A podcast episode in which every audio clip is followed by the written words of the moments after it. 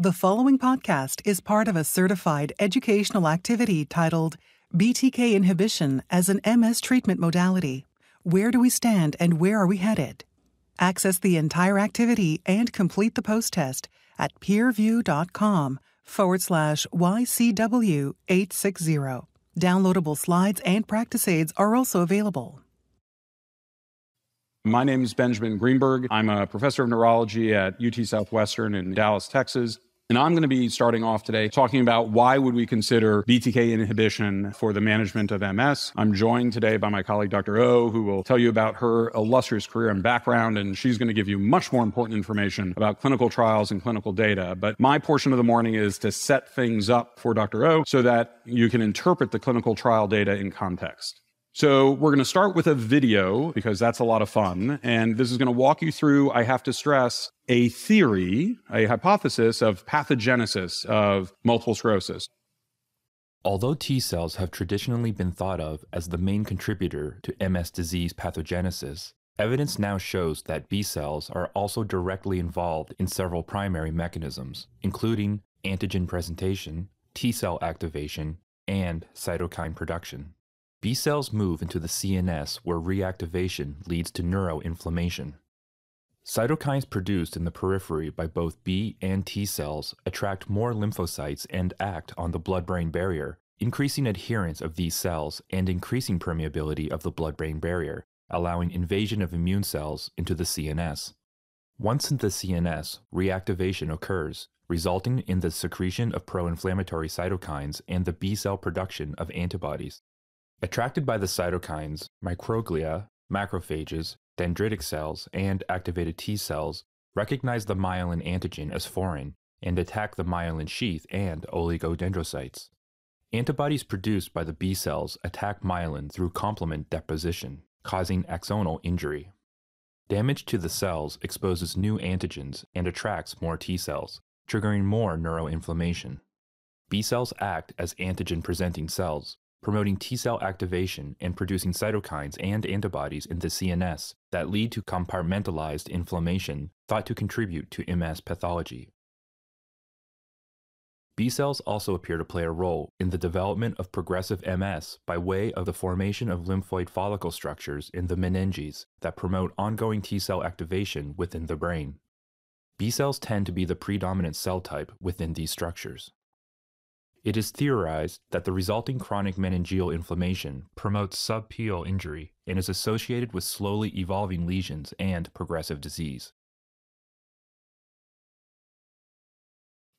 So when I started in my training more than 20 years ago, well, A, we didn't have videos like this, but B, uh, this wasn't the theory of multiple sclerosis. There wasn't a discussion of meningeal follicles. There wasn't, frankly, much of a discussion of B cells. The entire talk today would have focused on Th1 versus Th2 T cells, and you wouldn't have even heard the mention of microglia, B cells, antibodies, or anything along those lines. The field has shifted dramatically in our understanding of the disease, but I'll just put the caveat, this is our current understanding of the disease, and in 20 years from now, now. There will likely be a different talk, but we're getting better at this as evidenced by the data we see in the clinic. As we refine our treatments for MS, our patients are doing better. So understanding the mechanisms of disease is quite important, goes without saying. So we're going to focus on these two cell types for a moment, the B cells and the microglia. So what's shown here is a slide that I'm sure everybody has seen in the past, the evolution of B cells in terms of their maturation, development, and then ultimately their function, both as antigen presenting cells and ultimately cells that produce antibodies. Bruton's tyrosine kinase kinase, which was identified over 70 years ago as being associated with a genetic disorder leading to immunodeficiency, is critical to activating the B cell. So once the B cell receptor is activated, BTK, Bruton's tyrosine kinase, transmits a signal to the cells to differentiate, to activate, and ultimately to lead to inflammation. And so it's a critical step in B cells becoming active. On the flip side, in terms of myeloid lineage cells, specifically microglia, we know that these myeloid cells, like B cells, undergo maturation and differentiation. What's interesting is they have choices to make in their destiny in terms of function. So you can have microglia take on one phenotype, which is listed here as a pro-inflammatory phenotype based on the cytokines produced, or that same cell can change its phenotype and become an anti-inflammatory microglial cell. Again, we make that distinction based on the cytokines produced. Now, in reality, there's a spectrum. We paint this as one or the other. It's a little more complicated than that. But at the ends of the spectrum, the pro inflammatory and the anti inflammatory, there are very important impacts to the tissue that the microglia resides in. And those are summarized here. So we use these terms M1 and M2 phenotypes. And again, this is just the differentiation of microglia and are they going to promote inflammation, which is the M1 phenotype, resulting in tissue damage, phagocytosis of cells, immune activation of natural killer cells, and a Th1 profile of T cells, or the M2 phenotype. You can imagine a little happy face for our MS patients next to the M2 phenotype, where you get suppression of inflammation, augmentation of the Th2 phenotype of T cells, T regulatory cells, tissue remodeling, and ultimately in animal models, that phenotype promotes protection and repair of the nervous system. So we have these two different cell populations, both of which use Bruton's tyrosine kinase to modulate their phenotype. So I spoke about the B cells, that B cell receptor activation transmits a signal via Bruton's tyrosine kinase. For the microglia, that phenotypic decision between an M1 versus an M2 cell is also dependent on Bruton's tyrosine kinase activation. If you activate it, BTK in a myeloid cell, you get the M1 phenotype. So activation of BTK leads to an active B cell and an active pro-inflammatory microglial cell. So the advantages of inhibiting this enzyme in multiple sclerosis patients. So we have these theories. We have this data that says chronic activation of B cells and microglia or either or in the central nervous system leads to damage. We know that they each rely on Bruton's tyrosine kinase to achieve a certain phenotype that leads to that damage. And while a lot of the therapies we use work outside the central nervous system to alter the immune system, in theory, Bruton's tyrosine kinase inhibition could give you both both a change in the B cell activation in the periphery, but also potentially in the CNS, affecting microglia and those meningeal follicles. So there are a lot of theories, a lot of theories as to why this is a very unique target for a therapeutic in multiple sclerosis.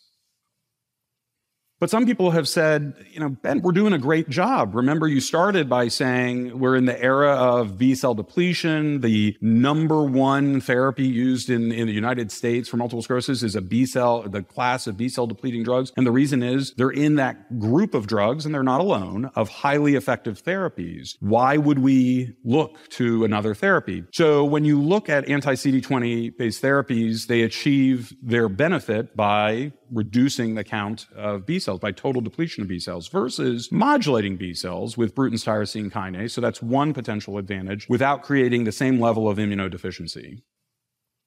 In that immunodeficiency, what we all worry about is risk of infection. And so we know that our patients who are treated with anti-CD20 therapies can be at a higher risk for common, very treatable infections. But there's also data from the right that raise concern about poorer outcomes or higher hospitalization rates during COVID with the anti-CD20 therapies. But listed at the bottom are a series of FDA approved therapies for multiple sclerosis. And what you saw is the dots go higher were higher hospitalization rates, particularly with the B cell depleting therapies in the middle right side of that graph. And the theory, again, not yet proven in large trials, is perhaps a gentler modification of B cells would achieve a therapeutic benefit without the same risk of infection. An unproven hypothesis that we'll explore in the clinical trial data that you'll hear about in a moment.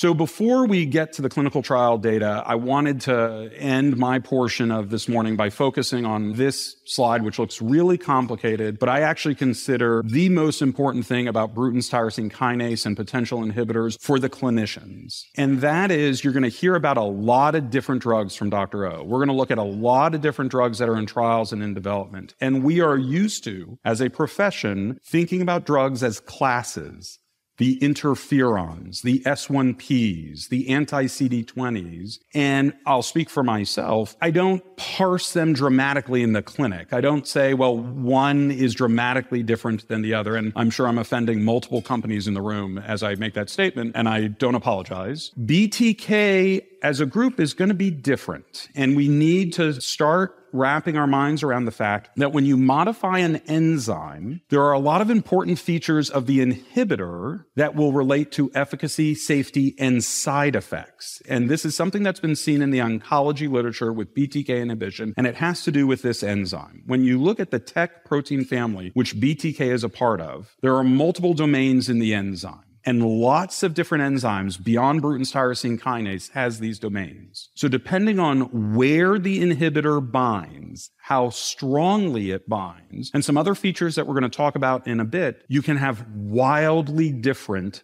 tolerability, safety, and in the end, efficacy. And so as we see clinical trials finish, phase three registrational clinical trials, and the first, hopefully, knock on wood, gets approved so that it's a benefit to our patients and their experience with the disease, the second one is going to be different than the first. The third is going to be different than the second, and we have to avoid the thinking of a class of drugs. In my opinion, because of the enzymatic activity and how we inhibit it, we really need to judge each on their merits and on their profiles and not assume they will all be exactly the same. And we see some of that with the evidence from the clinical trials.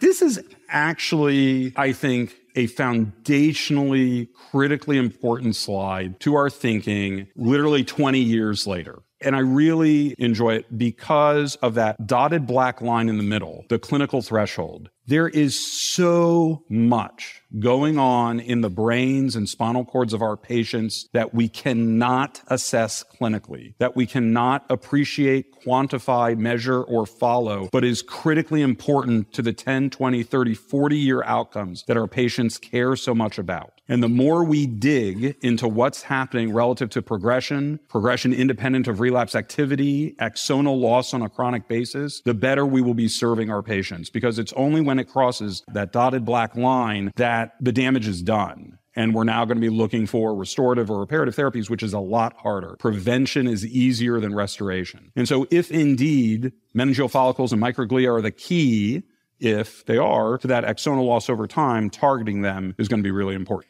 All right, I'm going to turn things over to Dr. O.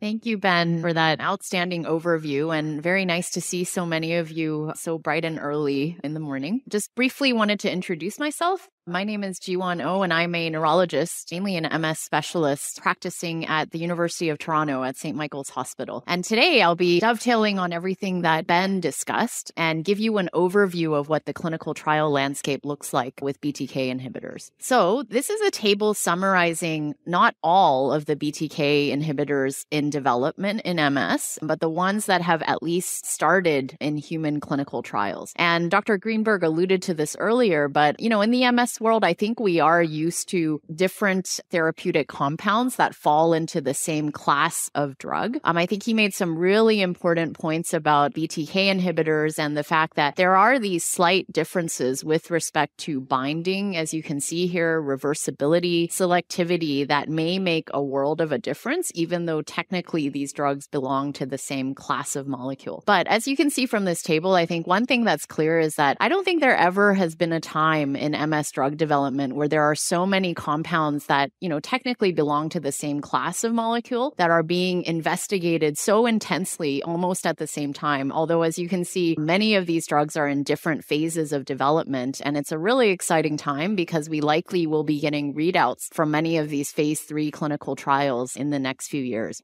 So in this table, we did highlight the two BTK inhibitors, evobrutinib and tolebrutinib, which in the MS field are farthest along in development. These are the ones that, you know, are currently being investigated in phase three clinical trials. And we're very excited because hopefully there will be some readouts from these studies in the very near future. In addition, evobrutinib and tolebrutinib are the two molecules that have been tested in phase two clinical trials. And I'll go over some of the core and extension data in just a second and have clearly shown efficacy in relapsing MS.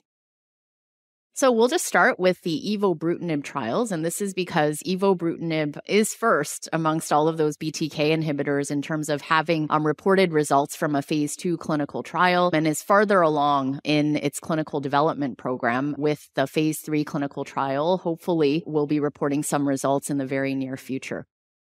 So I think this is probably a review slide for many of you, but let's just go through it again because I think it is very important that this was the first BTK inhibitor in relapsing MS that showed efficacy and met its primary endpoint in a phase two clinical trial. So this phase two clinical trial design was a little bit complicated because often the goal of phase two clinical trials, it's a proof of concept study, but also a dose finding study. So as you can see, there were five arms in this phase two clinical trial. There was a placebo arm, and even evobrutinib at various doses, and there was even an active control arm of dimethyl fumarate. Treatment initially was blinded for the first 24 weeks and then continued blinded for the 24 week extension after that. But at that 24 week point, the placebo arm did transition to the lowest dose of evobrutinib. As you can see, the endpoints that were evaluated included frequent MRIs as well as clinical endpoints, but the trial was really powered to assess the primary endpoint, which is typical for most phase two clinical trials of relapsing MS, the effect of evobrutinib on gadolinium enhanced lesions.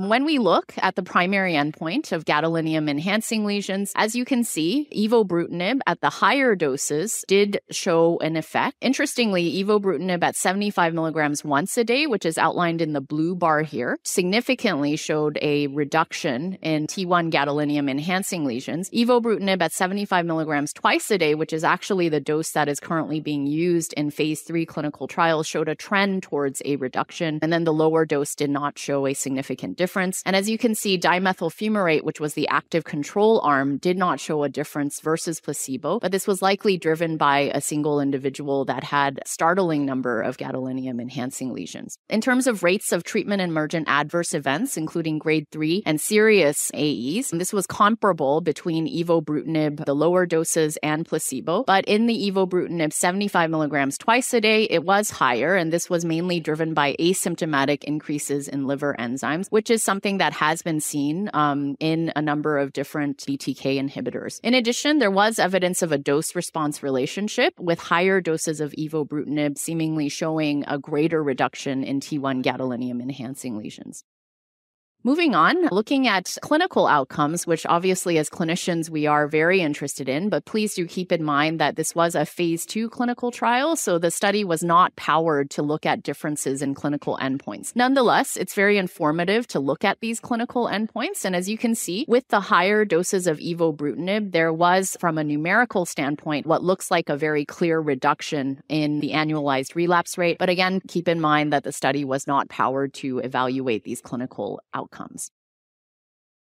Moving on, when we look at something called slowly evolving or expanding lesions, and Dr. Greenberg touched on this when he talked about the different biologies that underlie MS. And there's an intense focus now in the field on trying to address this central nervous system compartmentalized biological processes, which we think are responsible for progression that we actually see across the spectrum of MS. So, one of the imaging measures that we can focus on that seems to reflect chronic, active, or small smoldering lesions is something called SELs or slowly evolving or expanding lesions. And I don't want to bog you down with too many technical details about this, but what this is, is when you have sequential MRIs that are done over time, you can look at existing T2 hyperintense lesions, so white matter lesions that we typically see in MS. And those, there's a certain proportion of these existing lesions that do slowly expand over time in a concentric manner. And you can do this using typical clinical grade MRIs that are collected in the clinic actually and in clinical trial settings. And the reason why there's such a focus on this is, you know, no imaging measure is perfect, but theoretically you can understand that at least a part of these slowly evolving or expanding lesions likely capture these chronic active lesions that we're really interested in. Because these are these lesions with this rim of activated microglia. And Ben talked about this earlier. And we think that these chronic active lesions are a major driver of that relapse independent central nervous system compartmentalized biology that we really want to target. And so it makes sense in clinical trials, and many of the BTKI clinical trials, as well as other compounds, are now including this measure of SELs or slowly evolving or expanding lesions because we're interested to see whether they have an effect on SELs. Another thing that you've probably heard a lot about are paramagnetic rim lesions. And I'll be talking about that in the context of the tolebrutinib clinical trial. But this is another way that in the imaging field, we think we are able to image at least a subset of these chronic chronic active lesions. So I'll tell you a little bit more about pearls when we get to that slide. But I wanted to highlight in this slide, SELs were evaluated in the phase two clinical trial with evobrutinib. And this was done over a 48 week period. And as you can see, evobrutinib at the higher doses compared to people who had started on placebo at the beginning of the clinical trial reduced the number of SELs in comparison to the lower doses of evobrutinib. So, you know, this is an early analysis. It's only over 40 48 weeks, but I think it's important because it shows us, yes, we, you know, we don't know exactly what SELs are capturing, but based on my description, it's pretty clear that it likely captures at least a subset of these chronic active lesions. And at least based on this analysis here, it does seem that evobrutinib at higher doses does reduce the volume of uh, slowly evolving or expanding lesions in comparison to people who had been on placebo, then transitioned to 25 milligrams of evobrutinib in the first 48 weeks.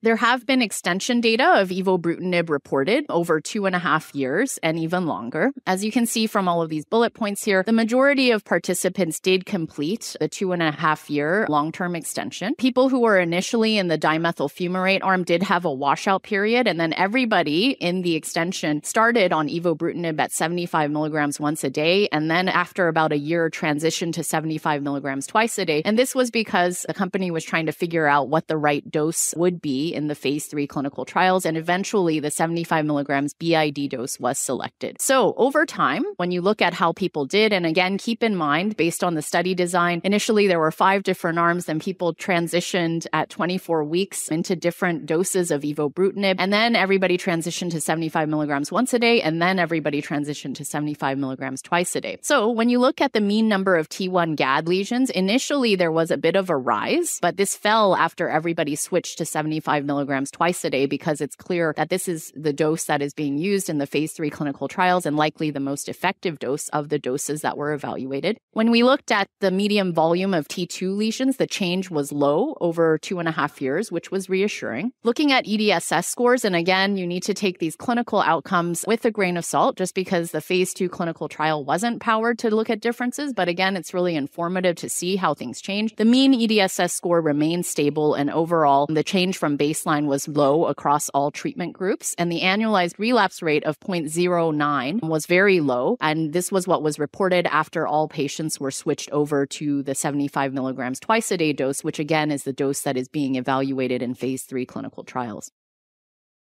Recently, there was a three and a half year extension that was reported. And again, the majority of people completed up to three and a half years, which speaks to probably the tolerability as well as the safety of the drug. The pooled annualized relapse rate remained low up to three and a half years. And reassuringly, there were no new safety signals that emerged. So, just wanted to let you know there are a number of posters being presented here at ACTRIMS on various aspects of evobrutinib, including its effect on serum neurofilament, as well as a number of um, animal studies that may be of interest. Moving on, I just wanted to go over the tolebrutinib phase two clinical trial data because, again, evobrutinib and tolebrutinib are the two molecules that have been evaluated in phase two clinical trials and extension studies and are farthest along in clinical development. So just don't want to again bog you down with too many details, but I think this slide is familiar to you. But I think worth highlighting that tolebrutinib used a very interesting study design that was unique for a phase two clinical trial in MS. And in my mind, really efficient and smart as long as regulatory agencies will accept it, which they did. So as you can see, this was a study that had a placebo run in and run out period and allowed for the evaluation of four different doses of tolebrutinib over a very short time period of 16 weeks. So this was great because you want phase two trials to be efficient and to evaluate the primary endpoint of interest and to do it over a period of 16 weeks, in my mind, is smart. Again, because we want to be as efficient as possible when we're looking at proof of concept studies. After the initial double blind period, there was a gap period that varied in duration, and this was mainly related to administrative issues. And then in long term extension, part A, everybody continued on the same dose of tolebrutinib that they had been on in the double blind phase two study. And then in part B, once the dose of 60 milligrams was decided upon for the dose that would be evaluated in phase three clinical trials, everyone has continued on 60 since that time. So, when we look at the primary endpoint of interest, which was uh, T1 gadolinium enhancing lesions, as you can see, there was clearly an effect of tolebrutinib at 60 milligrams once a day versus placebo. So, it did meet its primary endpoint. And then recently, two year safety and efficacy data have been reported for tolebrutinib. And reassuringly, there were no new safety signals in the phase two clinical trial at week 96. Here is a list of the most common adverse events. By far, the most common AE was COVID 19, headache, nasopharyngitis, bacterial cystitis, and pharyngitis. And again, these are not surprising, similar to what we see with many compounds in MS. When efficacy outcomes were evaluated, and again, keep in mind because this is the phase two clinical trial, it was not powered to detect differences in clinical outcomes, but again, informative to look at least at the magnitude of this. Among those who received tolebrutinib at 60 milligrams per day, which was the dose that was decided upon for at least eight weeks, the annualized relapse rate was low at 0.17. Over 80% of people remained relapse free, and similar to what we saw with evobrutinib, the mean EDSS score remained stable up to the two year extension data.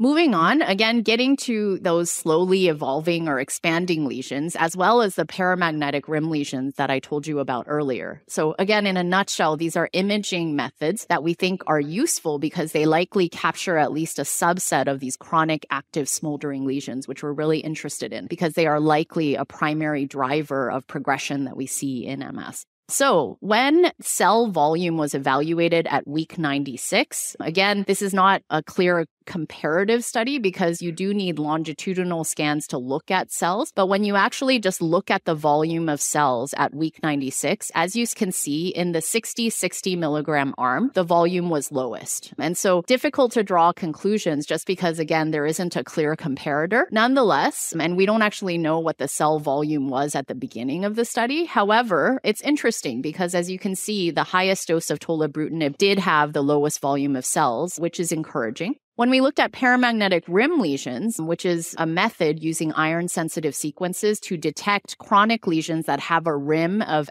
activated microglia around it, there wasn't very much change, and this was actually only evaluated in a subset of patients. However, there were a few things. Two patients who had pearls at baseline did not have any at week 96, and then three patients had one to three additional pearls at week 96 compared with baseline. So, not a huge amount of change, but as you can see over this time period, there is still some detectable change, and reassuringly, none of the new pearls developed in people who were on the highest dose of tolebrutinib, which again is the dose that is being used in phase three clinical trials. There was a subset analysis done of people with highly active disease, and the two year data for the 60 milligram dose showed safety and tolerability that was comparable to the overall population with a low annualized relapse rate, low GAD lesions, and stable EDSS scores. So it seems that tolebrutinib was effective even in the subgroup that were thought to have highly active disease. Okay, just a note, there is an abstract being presented here at ACTRIMS looking at tolebrutinib and CSF and plasma concentrations. And I thought this abstract was worth highlighting because this looked at healthy volunteers who were given a single dose of tolebrutinib at 60 or 120 milligrams. And tolebrutinib was detected in the CSF at all time points for both doses. So these were evaluated at one, two, and four hours. And in the 60 milligram dose, tolebrutinib exceeded its cellular potency for microglia. So it's IC50. So so this is reassuring because it shows that tolebrutinib clearly has CSF penetration and that it achieves a concentration that is relevant to affecting microglia. And this is relevant to what Dr. Greenberg said.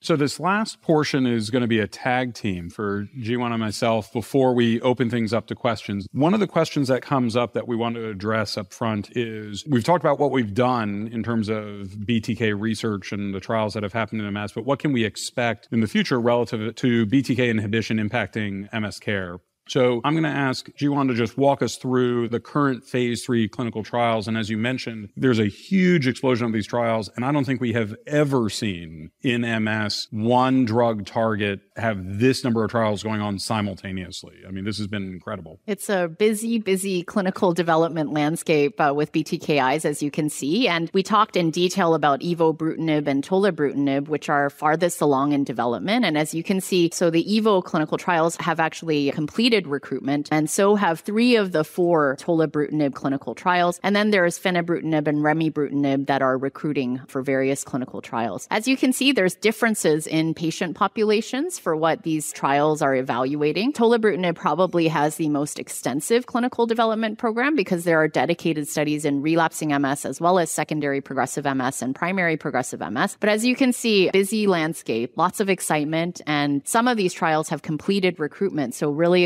exciting times because we'll likely be hearing about results in the very near future.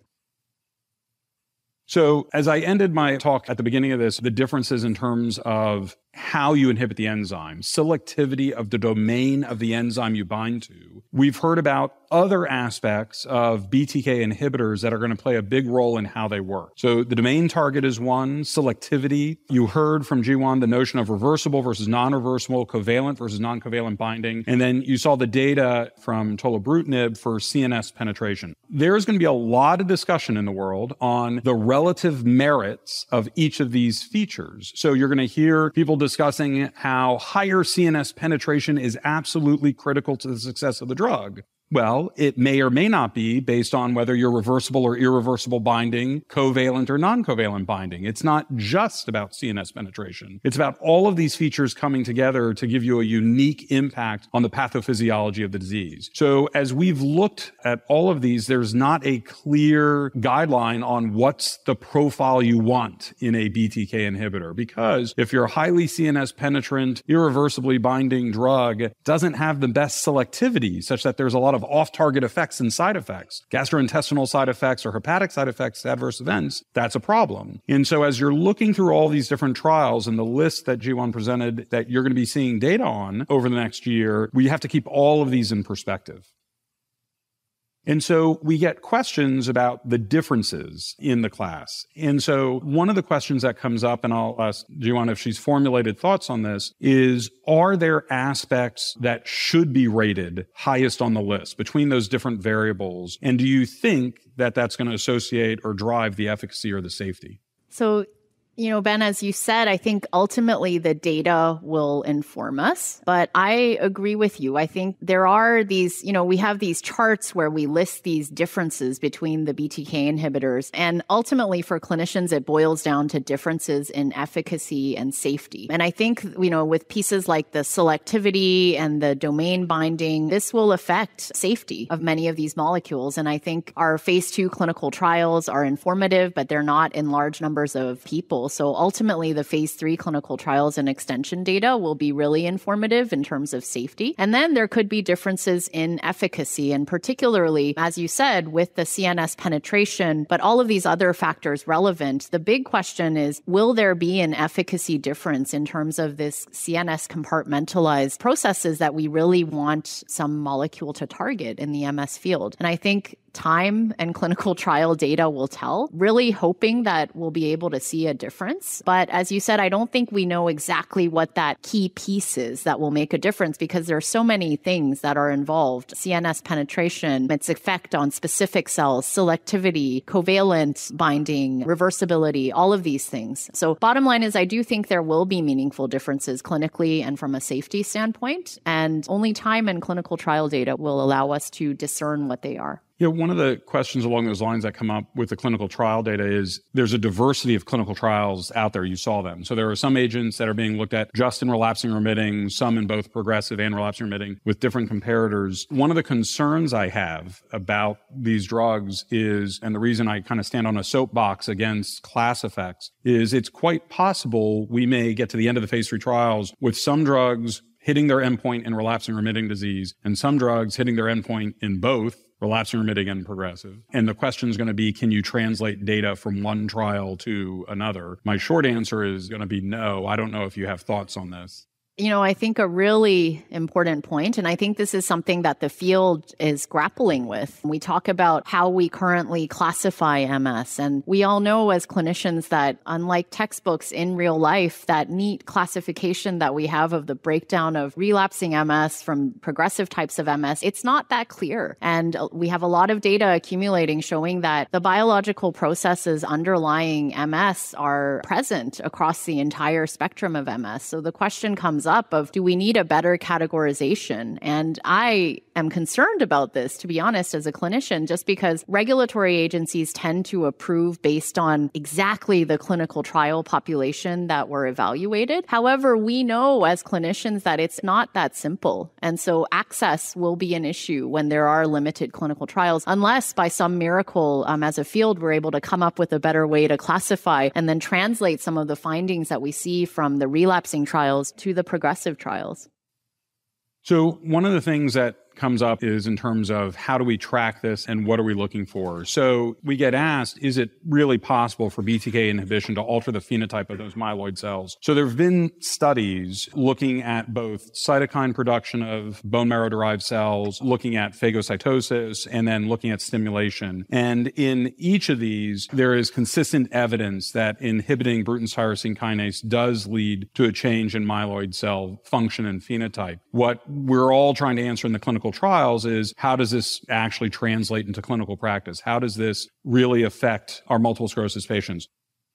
So, Jiwon, I'm going to put you on the spot in these competing theories of progression in multiple sclerosis. So, meningeal follicles and B cells being a driving force versus microglial activation versus both. Do you subscribe to one or the other or a different theory of progression in MS? Because ultimately, that's going to dictate whether or not this drug will help our patients. You know, I think we've identified that there are different cells underlying different processes in MS. I don't think we yet have a clear grasp of a clear sequence of timing and what proportions an individual patient has in front of you of these different biologies and pathophysiologic processes. So, you know, in terms of how we would use BTK inhibitors in clinical practice, again, I think it's going to largely depend on the data that we see from the phase three clinical trials. But from a theoretical standpoint, I think it will be very likely that these molecules will be relevant across the spectrum of MS. And ultimately, I think we need better biomarkers to allow us in an individual patient to tell, you know, kind of what proportion of the biology is related to the peripherally mediated component versus the centrally mediated component. And these kind of measures will allow us to make more personalized treatment decisions. What that magic biomarker is, I don't know. I don't think it exists yet. But in the end, I think we need a better way to know what is a driver of pathophysiology in an individual patient, and that will allow us to make treatment decisions. At a certain stage of disease, that may differ in an individual patient. At a certain stage of disease, you may even consider combination therapy, which is another can of worms related to safety. So we're not going to go there, but this is what we need. We need better tests that allow us to know what the best molecule is in an individual patient because it can differ dramatically.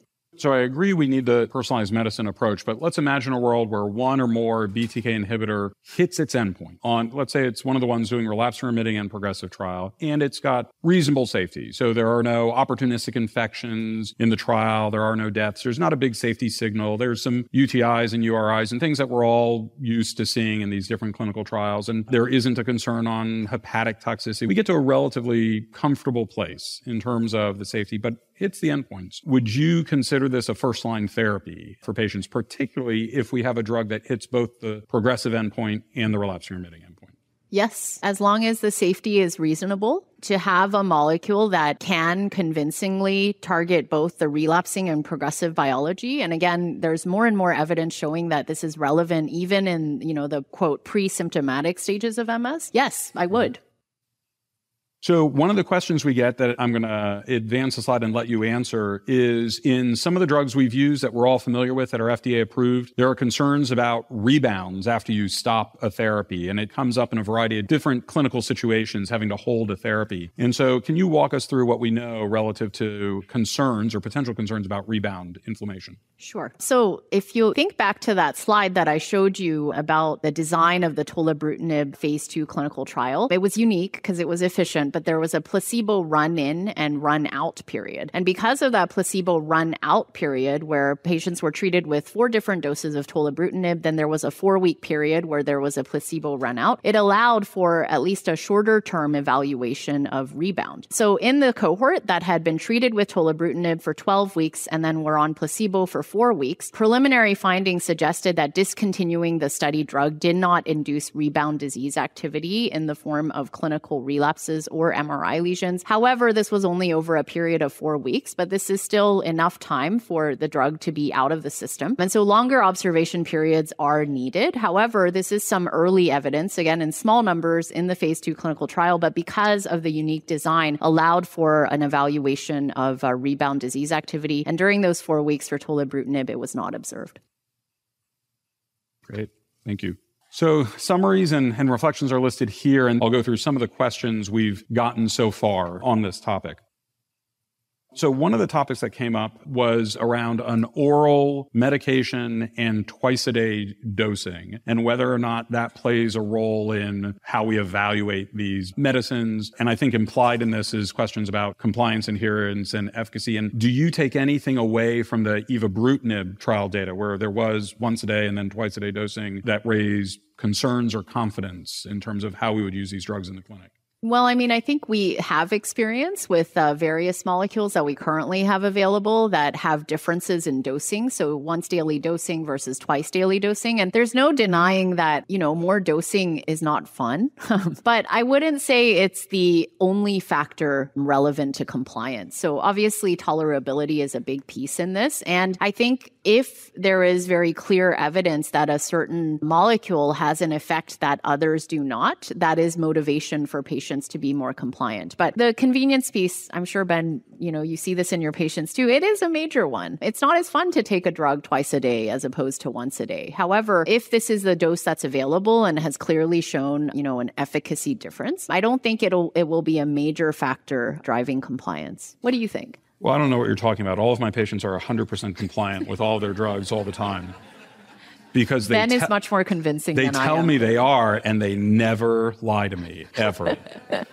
yeah, no, I, I agree, but I, I think this is there's an opportunity here also with these drugs. You you brought it up earlier in terms of personalized medicine. I think we are in our field hungry and desperate for markers of dosing and drug efficacy versus a one size fits all dose for everybody. It'd be great to have a measure that whatever dose they're taking, not what you prescribed, but whatever dose they're actually taking is achieving a biologic impact which is associated with the clinical efficacy. And I think there's an opportunity for the BTK inhibitors to develop those type of biomarkers. We really don't have it with other drugs in a reproducible way. One of the questions here, and it was on one of the slides, had to do with if we hit endpoints in these trials, you crack the door open on the notion of combination therapy, something that we've shied away from in our field. We don't have trials in it. Based on mechanism of action, if the trials hit their endpoints, is there a reason to consider this drug either, I'll expand on the question, for combination therapy or some sort of sequential therapy paradigm? Is this mechanism of action lend itself to that thinking? So, you know, I think you can get really creative with this. And again, this will all depend on what the clinical trial data show. But I have to say, I did bring up combination therapy, but it makes me deeply uncomfortable just because it's a tough sell for patients. And then there's always this huge safety concern. However, I do think it may be part of the future. But actually, what makes sense to me is with if the BTKIs hit the endpoints that we think they will, sequential therapy might make sense. And so there are existing therapies that we have that we know are highly effective with respect to the peripherally mediated inflammation. And then there's longer term benefits. So in somebody with, say, really aggressive disease, I might consider hitting them hard initially with some one of the infusion therapies and then consider transitioning them in the longer run to a BTKI,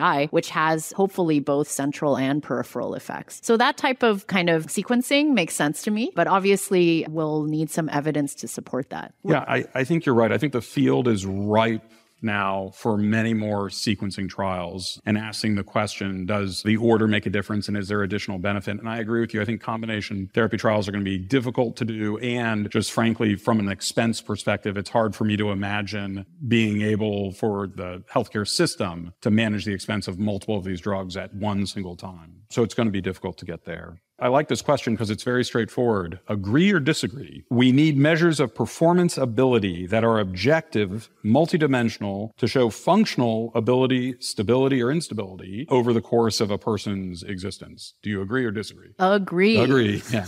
And, and 100%. There's a wonderful paper that came out from our colleagues in Spain on progression of independent relapse activity in early disease cohorts just in the last couple months in JAMA Neurology. If you haven't seen it, it's worth looking at because it's really quantifying based on EDSS The quantity of our patients who are having progression early in the course of their disease. And I think for all of us in clinics, we have those group of patients who come in and tell us they're not doing well, but we can't quantify it in any meaningful way. And it leaves me always worried. Are there microglial cell activation causing problems that I can't measure? So I think we both agree with this.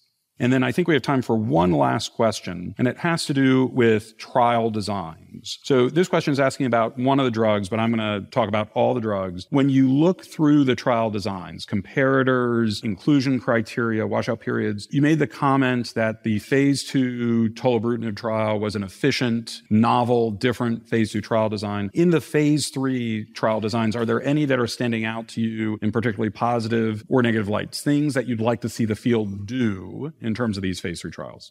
I mean, I can't think of any that are happening right now that have unique designs that are radically different. But I think there are certain study designs, including adaptive study designs, that I think make sense in the setting of phase three clinical trials because it's a huge expense and following people for a long time. And MS is a chronic disease. And I think having the flexibility to adapt and uh, to get as much information out of a clinical trial as possible makes sense. But I know it's complicated and I'm not a statistician and I don't know how these things affect power calculations and all these things. But it seems pretty clear just based on that tolebrutinib example that there's a lot that we can do to save time and resources at various stages of clinical development to allow us to plow through many different therapies to see which ones work the best. I agree. Thank you for listening. Download materials and complete the post test for instant credit at peerview.com forward slash YCW 860. This activity is supported by an educational grant from Sanofi.